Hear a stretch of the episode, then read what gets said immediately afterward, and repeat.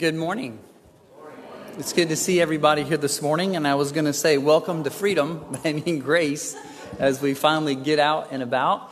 Uh, thank you for your patience. It's good to be back inside um, to be able to worship. Now, it, it is going to take some coordination. So, thank you if you're here visiting with us uh, this morning. This is not normal. Some of you are sitting where you've never sat before. Maybe you'll hear a little bit more of the message than you've ever heard before. Uh, but we are going to start auctioning seats at the highest price this next week so that if you want to move up or move someplace, you're going to have to just increase the tithe a little bit and we'll have it ready. Uh, no, it is good to have you here. Those of you still joining us at home from family and, and friends at the house, we still want to welcome you. We do have online, there's several announcements. Bear with me this morning as I welcome you here. Um, we will be changing weekly. Now, what that means is don't get too attached to where you are because it all depends on when people sign up if they show up or if they don't sign up and they show up.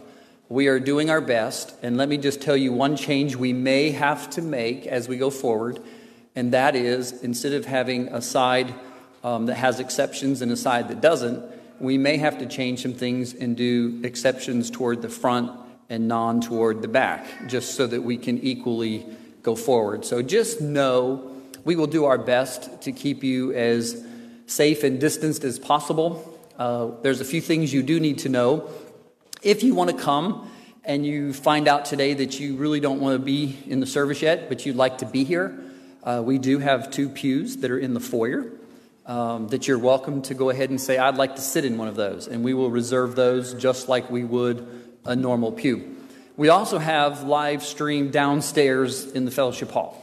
Sean Tavalosi has helped us get that going. We do have some tables so, those of you with children, you are welcome to be here. You know that. We love the covenant family. I'm not worried about the noise. Uh, Tim Tasker's got the volume control, and we are not worried about the noise that is made. We can always be louder. But if you feel necessary and you want to go downstairs, you could still watch it. There's a little bit of a delay, obviously, because it's online. But you have a table you can sit at. We also have a, you know, we, what we don't want you to do is go to the nursery. Um, I say that gently. The nursery is technically not open, so please don't go down and get in the nursery. Um, either use the fellowship hall, use the foyer, um, so that you can uh, get through worship. But please let us know as we go forward. Um, a few other things on the sign up side. Next week, we will have some discipleship classes, believe it or not, ready to go. The ladies' class is going to pick up next week and start meeting, and so is Ken Abbott's class. Um, we're not sure about the youth. We'll let our youth know they're good at communicating. Um, we'd like to have all three of those going, um, but it just depends on our rooms and what we're allowed to do. Some people asked me this past week, and I want to clarify even though we're back in, we are still under the capacity rules that are set by the county, and we are at distancing rules. And so some people may say, well, gosh, I have all these open pews, but we are still mandated to keep certain distances unless you're doing life together. And I want to clarify that term because people asked when we signed up. What that all, all that means is this. If you do a lot with other people and you don't mind other people sitting beside you, you're used to them and you're not afraid of them, you have every opportunity to just call us and say, hey, we want to sign up together, and then we will sit you together. If you don't do that, then we have to seat you in a separate place that's distanced and then it's just a, you know we'll work it out as we go. But that's what it means doing life together. It does not mean you have to be living together. It does not mean you have to you know share the same households. It just means that if you're working with a bunch of people you do life together during the week and you're already apart you're welcome to sit together when you come so please know that as we go forward and also for the classes christy wanted me to mention those of you who are now online and savvy uh, you're learning to use the computer uh, you will see Ken Abbott's class. You will see the ladies' class. You can go to our website. You will see a place that you can sign up to be a part of that. Now, this is the first time in 30 years of ministry that we have had to say to people that if you want to come learn the Bible, sign up. Um, I almost feel like we're in high demand, you know, that this is the place to be. But the truth of it is, even if you don't sign up and you end up wanting to come, we will do our best. But please know the way it works right now is we only have so much room. So, one class, the largest class that we have, will have to meet up here. The next largest class will have to meet in the fellowship hall. The next largest class may have to meet in the, the narthex or in our largest classroom. So, as we get things going, it's very helpful if you know you're going to be here and you know you want to be a part, just let us know. Um, and if you're not good on the computer or it doesn't make sense yet, um, it's all Christy's fault. So, uh, let me escape out of that one. I'm just kidding. But the, the truth is, call us. The phone still works. My number is printed. I'm still an old fashioned type pastor. Uh, my cell phone is like a church phone. My family knows that. We want you to call us. We want you to let us know. That's one of the ways I get to know you and can minister to you as we go forward. Let's pray. Father, again, we come before you humbled that uh, a journey for five months was nothing like 40 years in a wilderness. And your faithfulness as you guided your people to the promised land, to the place you wanted them. And Lord, I pray here this morning that you lead us to the place you want us as a church. That as we have gone through wilderness and as we've grumbled and as we've uh, done the things we've needed to do, Lord, you have forgiven our hearts. You've worked in our minds. You've softened us to the situations. And Lord, most importantly, you're bringing us to trust you. And so, Lord, through it all, we trust you. Lord, we know that we're here to worship this morning, to just humbly come and offer to you out of obedience what you've called us to do. I pray for those who are at home, those who are continuing to watch us live. Lord, that we could feed them, that we could still minister to them, that they would still feel a part, that they can worship with us. For our youth, as they have been traveling, that they're watching online, that they'll be able to be fed as a group, uh, that they've learned over the weekend the importance of leadership and to go forward as young people in our community. Lord, all these things we know that we come regularly to the throne of grace without deserving it. And yet you invite us to come and you invite us to pray together as you taught us, saying, Our Father, which art in heaven, hallowed be thy name. Thy kingdom come, and thy will be done on earth as it is in heaven. Give us this day our daily bread, and forgive us our debts as we forgive our debtors. And lead us not into temptation, but deliver us from evil. For thine is the kingdom and the power and the glory forever. Amen.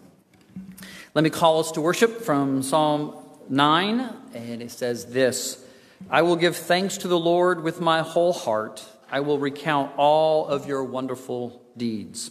I will be glad and exult in you. I will sing praise to your name, O Most High. So you'll find in your bulletin our confession of faith. This comes from the Heidelberg Catechism, and I will read the question, and I'll ask that we all read the answer together. Question 86 asks Since then we are delivered from our misery merely of grace through Christ, without any merit of ours, why must we still do good works? Because Christ, having redeemed and delivered us by his blood, also renews us by his Holy Spirit after his own image, that so we, we by, by the whole of our conduct, our gratitude to God for his blessing, and that he may be praised by us, also that every one may be assured in himself of his faith by the fruits thereof, and that by our godly conversation others may be gained to Christ. And now we will confess our sins together, reading this confession of sin uh, in unison. Almighty and merciful God, we have erred and strayed from your ways like lost sheep. We have followed too much the devices and desires of our own hearts. We have offended against your holy laws. We have left undone those things which we ought to have done and we have done those things which we ought not to have done. O Lord, have mercy upon us. Spare those who confess their faults.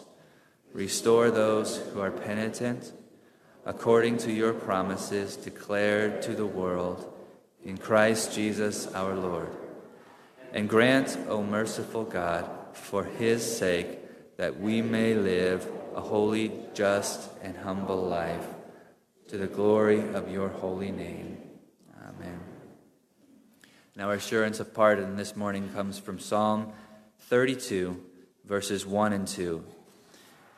It says, Blessed is the one whose transgression is forgiven, whose sin is covered. Blessed is the man against whom the Lord counts no iniquity, and in whose spirit there is no deceit. And now, as we think about our assurance of pardon, and that we are blessed and our transgression is forgiven, let us sing, His mercy is more. You may be seated, and I hope that you will take your Bibles and turn, if you would, uh, to Second Corinthians, where we have been studying. And while you're doing that, let me remind you that tomorrow, uh, Chuck Mahaffey and Paul Borgeson will be going in for hip surgery. And so I didn't realize it, but it's amazing technology. It's an in and out kind of thing. And I think Paul will be staying overnight. But let's just keep in mind, uh, if you would, uh, throughout the day and tomorrow, that they would stay healthy and able to go through the surgeries that they're needed so that they can continue to enjoy life as well. If you do have prayer requests, you'll see in the back of our bulletin several announcements. Uh, you're welcome to read those. If you have something you want to share with the congregation, please call us or let us know, and we'd be glad to put that in so that others can be praying for you. Sometimes we don't list things, and someone has asked before, well, how come they're not here? And folks, you may not know that, but sometimes people share prayer requests and then ask us not to say things publicly. So please trust us. We'll share those that we have that want to be shared, and others uh, we will just pray for as we know them. But as we've worked through Corinthians, I want to challenge you quickly this morning. We're working our way toward the end. As you've noticed here, the last couple chapters, Paul gives us long sections that if you break them up, they almost just become uh, tedious working through word for word on what it is that each word would mean. And I've tried to stay away from that as we've gone through, challenging you to be useful in ministry, how to be effective. I, I pray that this year that my family's been able to enjoy with you, that we've been able to at least teach you a few things about ministry, uh, to show you that life is about relationships. It's not about the structure, it's not about the programs. Our goal is to be able to lead you, guide you, and direct you into what it is to be useful and effective in ministry.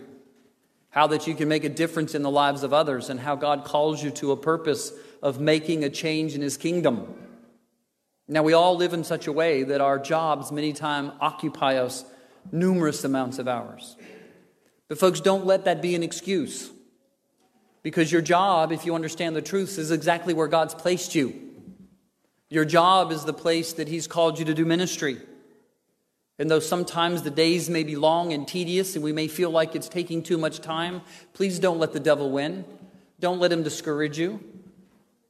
Maybe call on the help and the strength of the Lord to say, Lord, if you've kept me here this long, who is it I'm supposed to touch? Whose life am I supposed to be changing?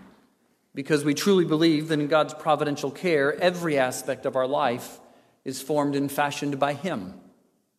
And so this morning, Paul writes to us after giving us some very hard weeks. I appreciate your prayers on some very hard lessons to those who he says recognizing the work of the devil and recognizing the false apostles.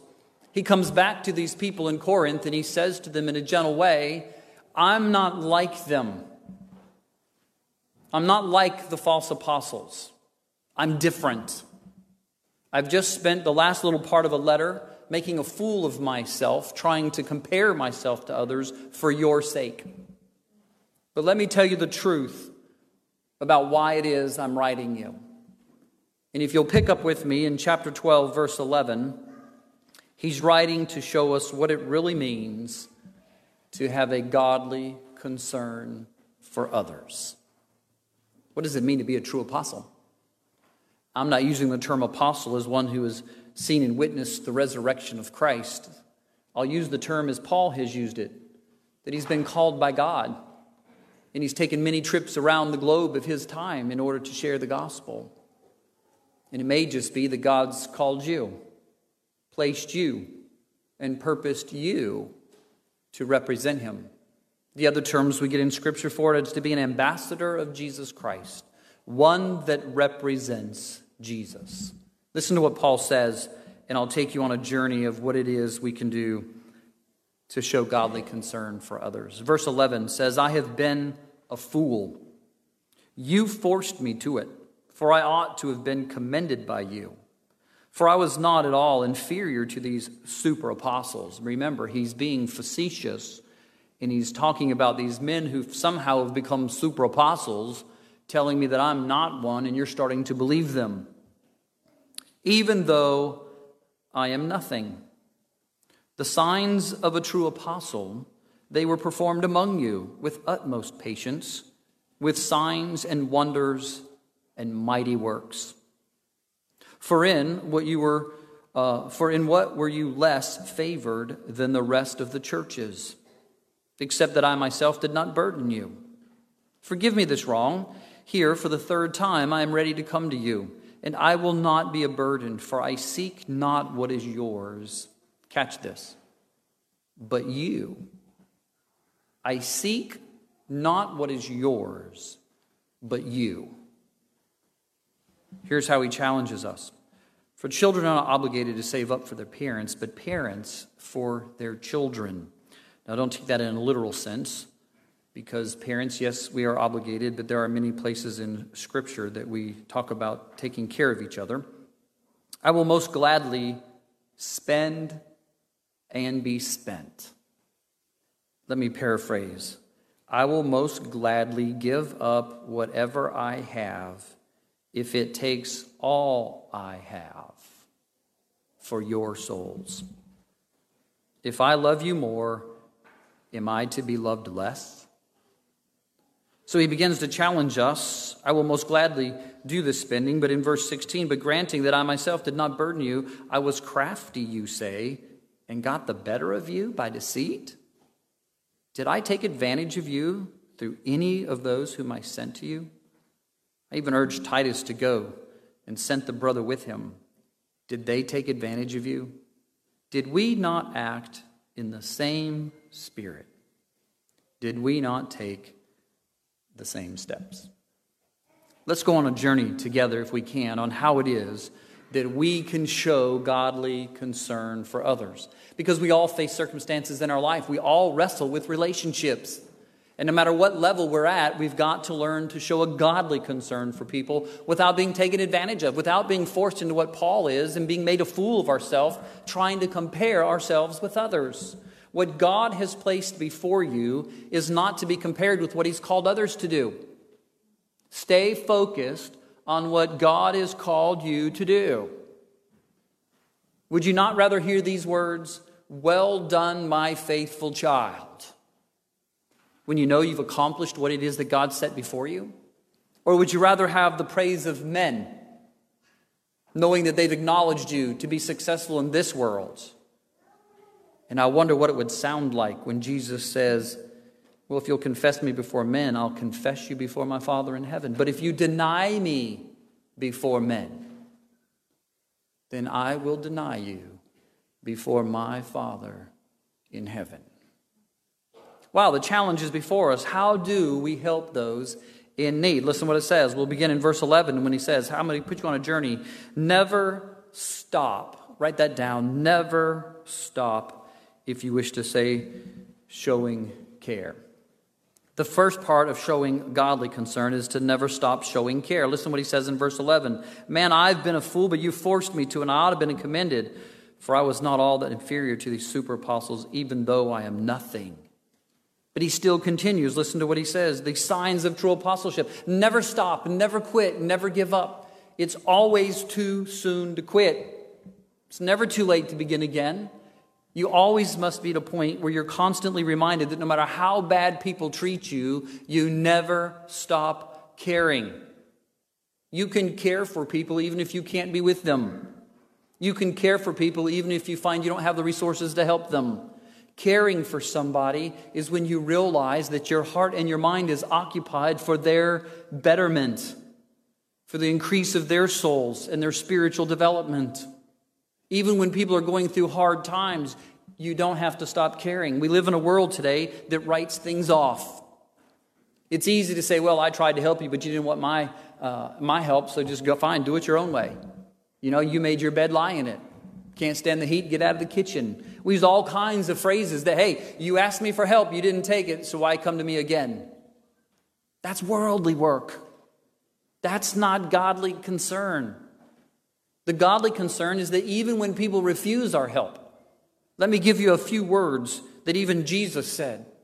When someone smites you on one side of the face, what do you do? Yeah.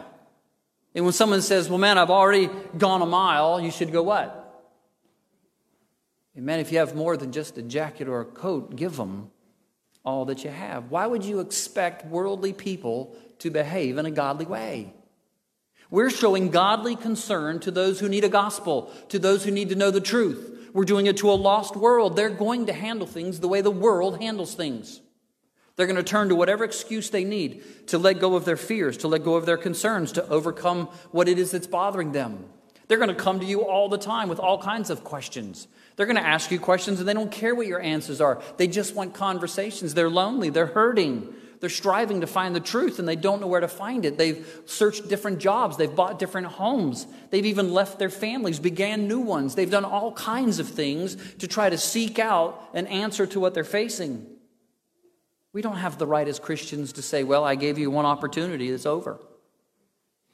That's not how it works. Godly concern never quits. Listen to what Paul says. This is the third time, verse 14. I'm going to come to you. These are journeys, folks. These are not just pick up the phone, make a quick call, text a message over, hound someone to death. These are journeys that Paul is making across Asia Minor for the third time.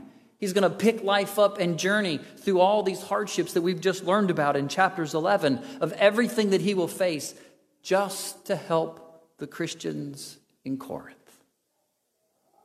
How far are you going to travel just to help a daughter? A son, a mother, a brother? How far will you travel just to help a neighbor? How far will you help travel to help a church member? I mean, let's put it in comparison, folks. Is it a burden just to call someone? Is it that much of a burden just to text? Does it take that much time? To tell someone you're praying for them? And how much time does it actually take to pray? Folks, the first thing you need to learn about godly concern and showing it as Christians is that you should never stop caring. Never give up like the world does. If we could use the picture of the one who cared for us most, the one who Paul knew cared for him, did Jesus ever stop caring? He even breathed at his last. Do you remember what he said on the cross? When they mocked him and ridiculed him, looked at the crown of thorns and laughed because they said, What kind of king is this? One of them even said this Man, come on, if you're a king, bring yourself down. Show your power. Show this world what they really deserve. And do you remember what he said? He looked at those people and he said, Lord, what? Forgive them he could show care in the last moments of breath. Lord, help them. Forgive them. And why? Do you remember? They know not what they do. Do not expect non Christian people to behave the way you do. And by all means, don't you behave the way they do. Okay? Second point that he begins to tell us not only should we never stop caring, but we should never stop showing them Jesus. Listen to what he says in verse 12. The signs of true apostleship were formed among you with signs, wonders, and works. Folks, these are not three different things. Throughout Scripture, they're tied together. Signs are wonderful. The Gospel of John is the best. I can't tell you to go read it right now. You probably could. But if you read the book of John, it's different than the rest of the Gospels because he doesn't call them miracles. Do you remember what John calls the miracles? He calls them signs. Jesus did many signs amongst the people because a sign had a special meaning to it. Jesus would do things as a sign, which was a miracle, a wonderful work, something that brought amazement and accomplishment that nobody else could do. But he called them signs, not miracles. And do you know why he called them signs? because signs point to something greater. And when Jesus would do his work, he did a sign because he didn't need the credit for it. He wasn't helping people just for his sake. He was doing things so that they would see the sign, see the truth, and it would point them to something greater. If you're going down the road right now and you see the sign that says, Stop ahead, do you look for a head rolling around by itself without a body? No, not really. But you wonder where that ahead is. You drive a little bit farther and it says stop ahead, and you're like, well, man, I've just driven a quarter mile. And then you go a little bit farther, it says stop ahead. And you pretty soon you're like, this doesn't mean a thing. So the next sign comes by that says stop ahead, and what happens? Man, you just get hit. Pow! Because you thought, well, the signs didn't mean anything. And they don't if they really don't point to something they're intended to provide for you. How many times do you help somebody for your sake? Let me go ahead and just fix this now because if I don't, it's just going to be a burden later. You're not helping them, you're helping yourself. Well, if I do this again, I mean, let's just get it over with. It's either going to cost me now or cost me later. And if I go ahead and do it now, obviously in the future, that's not for them. That's for you. You see, godly concern never stops caring for others, and it never stops showing signs or pointing to Jesus. When you help somebody, you ought to be thinking of ways that I can point them to Jesus. I'm helping you because I really believe in the long run it'll change their life. They'll come to know Jesus, they'll see the importance of serving Him, and their lives can be changed. They can be different, and they can experience the blessing. That's true godly concern, not what you get out of it. Man, Paul's been harsh to these Corinthians in these last chapters. He spent 11 chapters or 10 of them talking about ministry and how to serve Christ. And then he reaches out and he says, Stop following these false apostles. They're getting you to stop caring about people. Look what you're doing to me. You're making me defend myself amongst a bunch of false teachers. You've stopped caring. And now there's no signs of Jesus anywhere in your life. If you're not careful, the bitterness will get you. I remember telling one of the college classes in North Carolina. It was a neat phrase that I was given. It weren't my words, but he said this The world can only do to you what it finds in you. The world can only do to you what it finds in you. If the world comes to you and finds this weak, swaddling blowover and someone who doesn't care is going to run ramshod right over you and you're going to become its puppet and you're going to do everything the world wants you to do.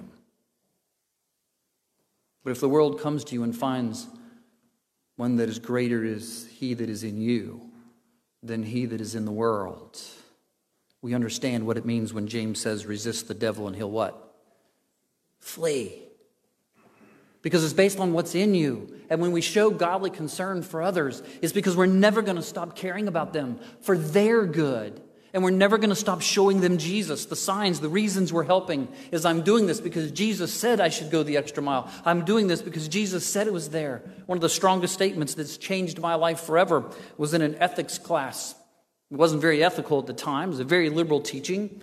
It was at a time when we were pretty much told that whatever life you choose is an ethics of your choice. But one of the comments that comes up in this ethics class is realizing the importance of truly helping I want you to think about this for a minute. When you're helping others, when you're helping others, is it for your good or theirs? Greater is he that is in you than he that is in the world. And the world comes to you, knocks on your heart's door, and wants to see the kind of care you have. Paul begins to write them. He says, Do you have signs that show Jesus? Do you have signs in your life that show Jesus? It's one of the examples we have as many people today say, Well, I don't really do a lot of evangelism. I like lifestyle evangelism. I like to be able to just let people see Jesus through the way I live. Any of you here sin this past week? Any of you said anything you shouldn't have? If you didn't raise your hand, you liar. You see, we can't let our lifestyles be the things that we expect to point people to Jesus. Because I don't know about you, but I know in my own personal life as a pastor, I'm almost perfect. don't you dare, Shy. I can see that. You're laughing at me. No, the truth of it is, as a pastor, is one called by God, is one who reads daily, one who tries to devote, one who wants to know the scriptures. I want my life to be right. Just talk to my children, they can tell you how many countless failures I have. Talk to my church family. Please, I hope you don't expect me to be perfect. If we're just going to let our lives speak, people have no good sign. What they need is for you to come out and say, Oh, don't listen to the world. Don't listen to them. Sticks and stones may what? Break my bones. But what? Words will never hurt me. Do you believe that? Do you believe that kind of care and concern? I know in my own life it didn't take for a father to say a few sentences and I could repeat them verbatim 50 years down the road. Oh, what kind of signs do we show others? with the things we say. Oh, it's not just about never giving up, always showing this concern. It's not about just having signs, but listen to what he goes on to tell us about showing equality. Friend, what were you less favored than the rest of the churches? Paul was saying, I've traveled over the globe in his day, and how did I treat you any less? Godly concern shows equality. Do you help one neighbor better than the other because you know them better? Is one child grown closer to you than another child? Do you treat some people that you would want to sit next to you today different than others that would sit next to you today? I wonder what would have happened if I would have just scrambled the chart today. Isn't that amazing? That Jesus would write us and he would simply say, if you showed favoritism to the one who walked into the back of your congregation, that he would see that as sin that it would be shameful to him, that we would show partiality to one person and not someone else. You see, godly concern comes when we stop showing partiality. We start showing equality. We don't prejudge based on the things that we see, the looks that are shown, the expressions that we experience. The one thing I can tell you about masks I have no idea what you're thinking. Yeah, believe it or not, our minds come through our mouths. Jesus even said, What comes from the mouth comes from the what? The heart. I don't know if you're doing this to me.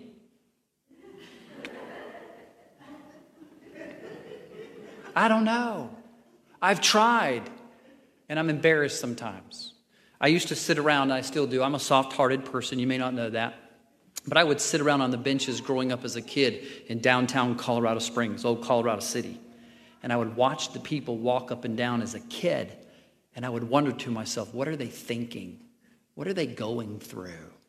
I would see the expressions on people's faces. And as a child, I would think to myself, I wonder how hard their life's been.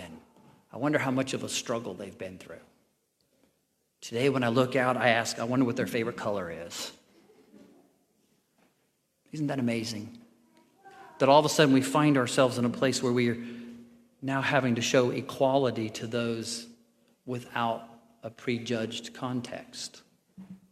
When you look out and see someone now, you have to respond to a mask. Are they happy? Are they sad? Do they care? Do they want it? See, the good thing about that is just love them. They may be smiling on the outside even when you can see them and hurting to death on the inside. Godly concern, it never stops showing that you care. It always points people to see Jesus. And it always shows equality in how we treat others. What we would do for one, we ought to do what? For another. Oh, he finally goes on to tell us in these things about sharing these burdens and equality. But listen to this. Paul says this down in the later verses of 15. He says, I will most gladly spend and be spent. I will most gladly show godly concern no matter what it takes to help them. If God has sent someone to you, it may just be an angel. It may just be the one that God is saying, You said you loved me. You said you would care for my children. You said you would serve me. You said that you would help further my kingdom. And then Jesus' words are this What you've done unto them, you've actually what? Done unto me. Oh, let's not separate how we treat others different from how we love Jesus. Because what we do to others is the true reflection of what we feel about Jesus. Paul writes in a very specific way here in saying that I've been spent. And here's what he says this is the important part for you. Verse 14 I don't want to be a burden. I seek not as what is yours, but you. Godly concern is for another person's soul. Don't just feed those that come here hungry. Send them on their way because they'll be back next week. Don't just pay the mortgage payment and keep them warm for a month because they'll be back next month. Give them something that will feed them for life. Give them someone who will warm them when they're cold. Give them someone who will love them even when they're lonely.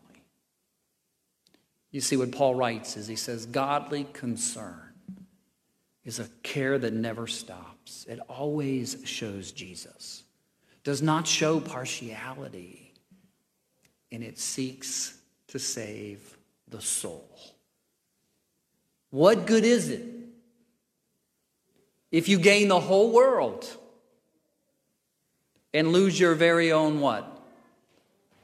What good is it if we send 170 million boxes, whatever it was, and never share the gospel?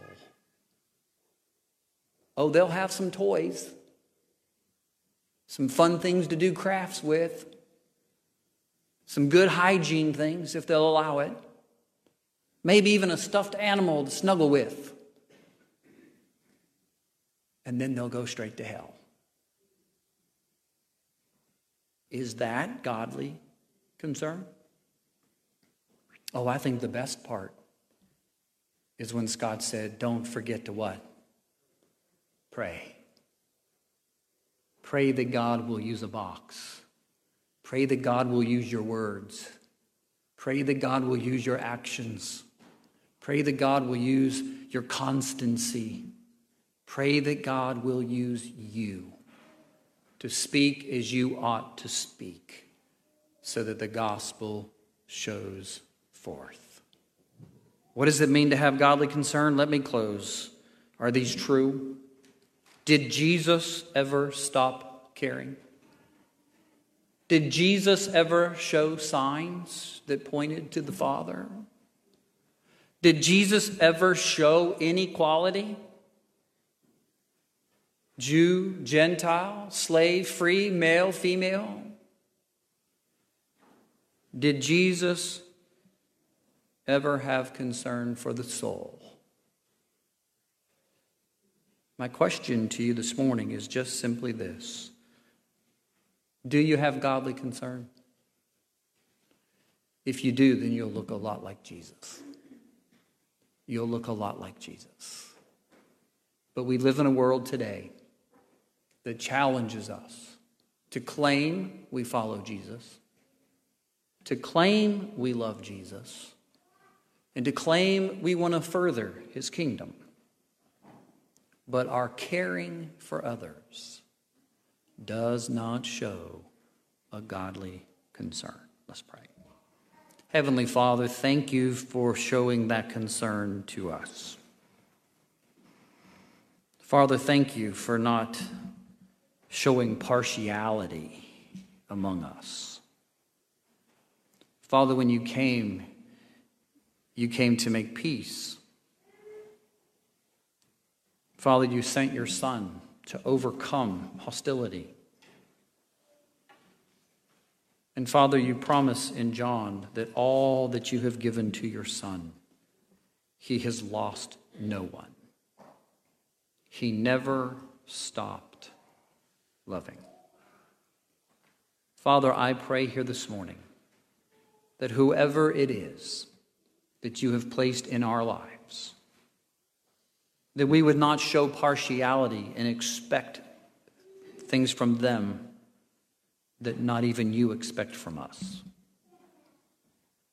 Father, I pray that you would give us encouragement to go forth. And as your son walked the extra mile, took the extra whip, wore the extra crown, and carried the cross, that we too would carry the cross. We would share the burden, and we would do it for the sake of their souls, for no other reason than we would be able to help be a vessel of honor for the kingdom.